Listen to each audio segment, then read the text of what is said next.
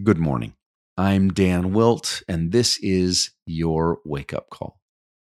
Wake up, O sleeper, and rise from the dead, and Christ will shine on you.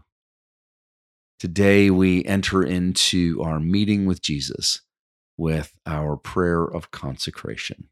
Let's pray it together. Jesus, have mercy as I move through this day you in me, and I in you.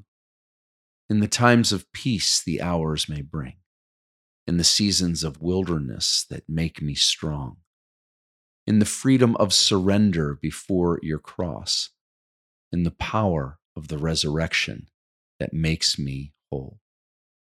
Jesus, have mercy as I move through this day. You in me, and I in you. In your name I come. Amen. Our reading for today is entitled Jesus Answered, Part 1. Our scripture passage is from Luke 4, verses 1 to 4. Hear the word of the Lord. Jesus, full of the Holy Spirit, left the Jordan and was led by the Spirit into the wilderness where for forty days he was tempted by the devil. He ate nothing during those days, and at the end of them he was hungry. The devil said to him, If you are the Son of God, tell this stone to become bread. Jesus answered, It is written, Man shall not live on bread alone. Consider this. If we don't address temptation directly, firmly, and with Christ honoring resolve, we will succumb to the evil one's false promises again and again. In a world of reaction, alarm, and shock, a population reacting to all manner of news and offenses, we read that Jesus responded to the devil. In this passage, Jesus is not reacting, controlled by the devil's play. He has chosen to answer the devil on his own terms. When the devil goes unanswered, avoided, or dismissed, he comes back around again with the same question. Here we have our role model for speaking to the enemy. Jesus doesn't engage the conversation, mind you. Rather, he provides a clear, soul born, direct answer to the taunt behind the enemy's temptation. Follow my guidance, Jesus. Use your power for your own good, is my paraphrase of Satan's suggestion. Bread, even though I am hungry, is not what I need. I need to learn to use the power I've been given for the sake of others, is my paraphrase of Jesus' answer. This is where we lose some human contact with Jesus. When I have a need and I have the power to fill it, I do.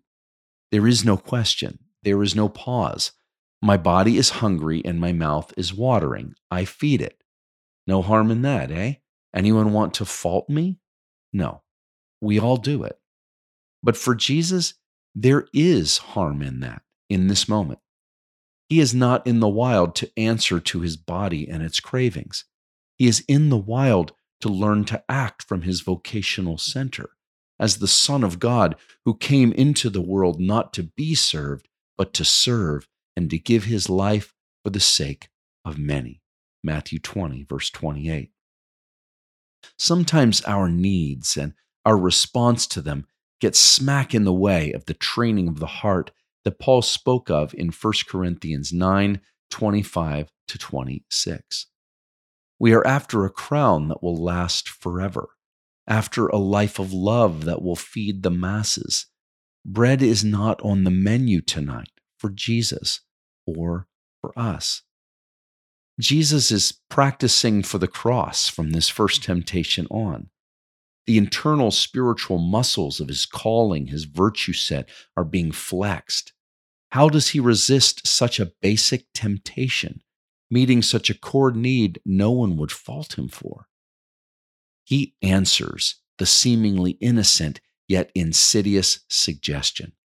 He disempowers it at the source level in his heart, and he disempowers the devil from asking it again.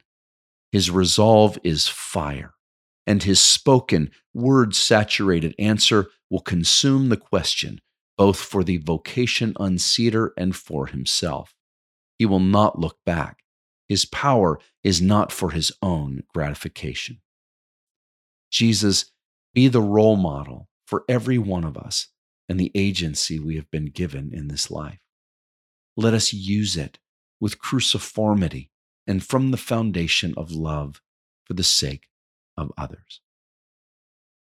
The prayer Lord of the wild, our track record for obedience is less than flawless, but our desire to use our gifts and privileges in ways that honor you and serve others is passionate.